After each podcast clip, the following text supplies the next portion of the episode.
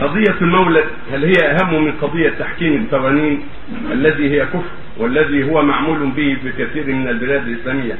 ما رأي سماحتكم في ذلك؟ تحكيم القوانين منكر أيضا كفر أكبر إذا يستحله أحد حكم الأوضاع والتقاليد التي وضعها الرجال واستحل ذلك فقد كفر.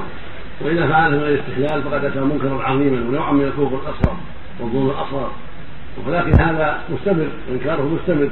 وأما الموالد تدور كل سنة تدور كل سنة باسم الدين فوجب إنكارها.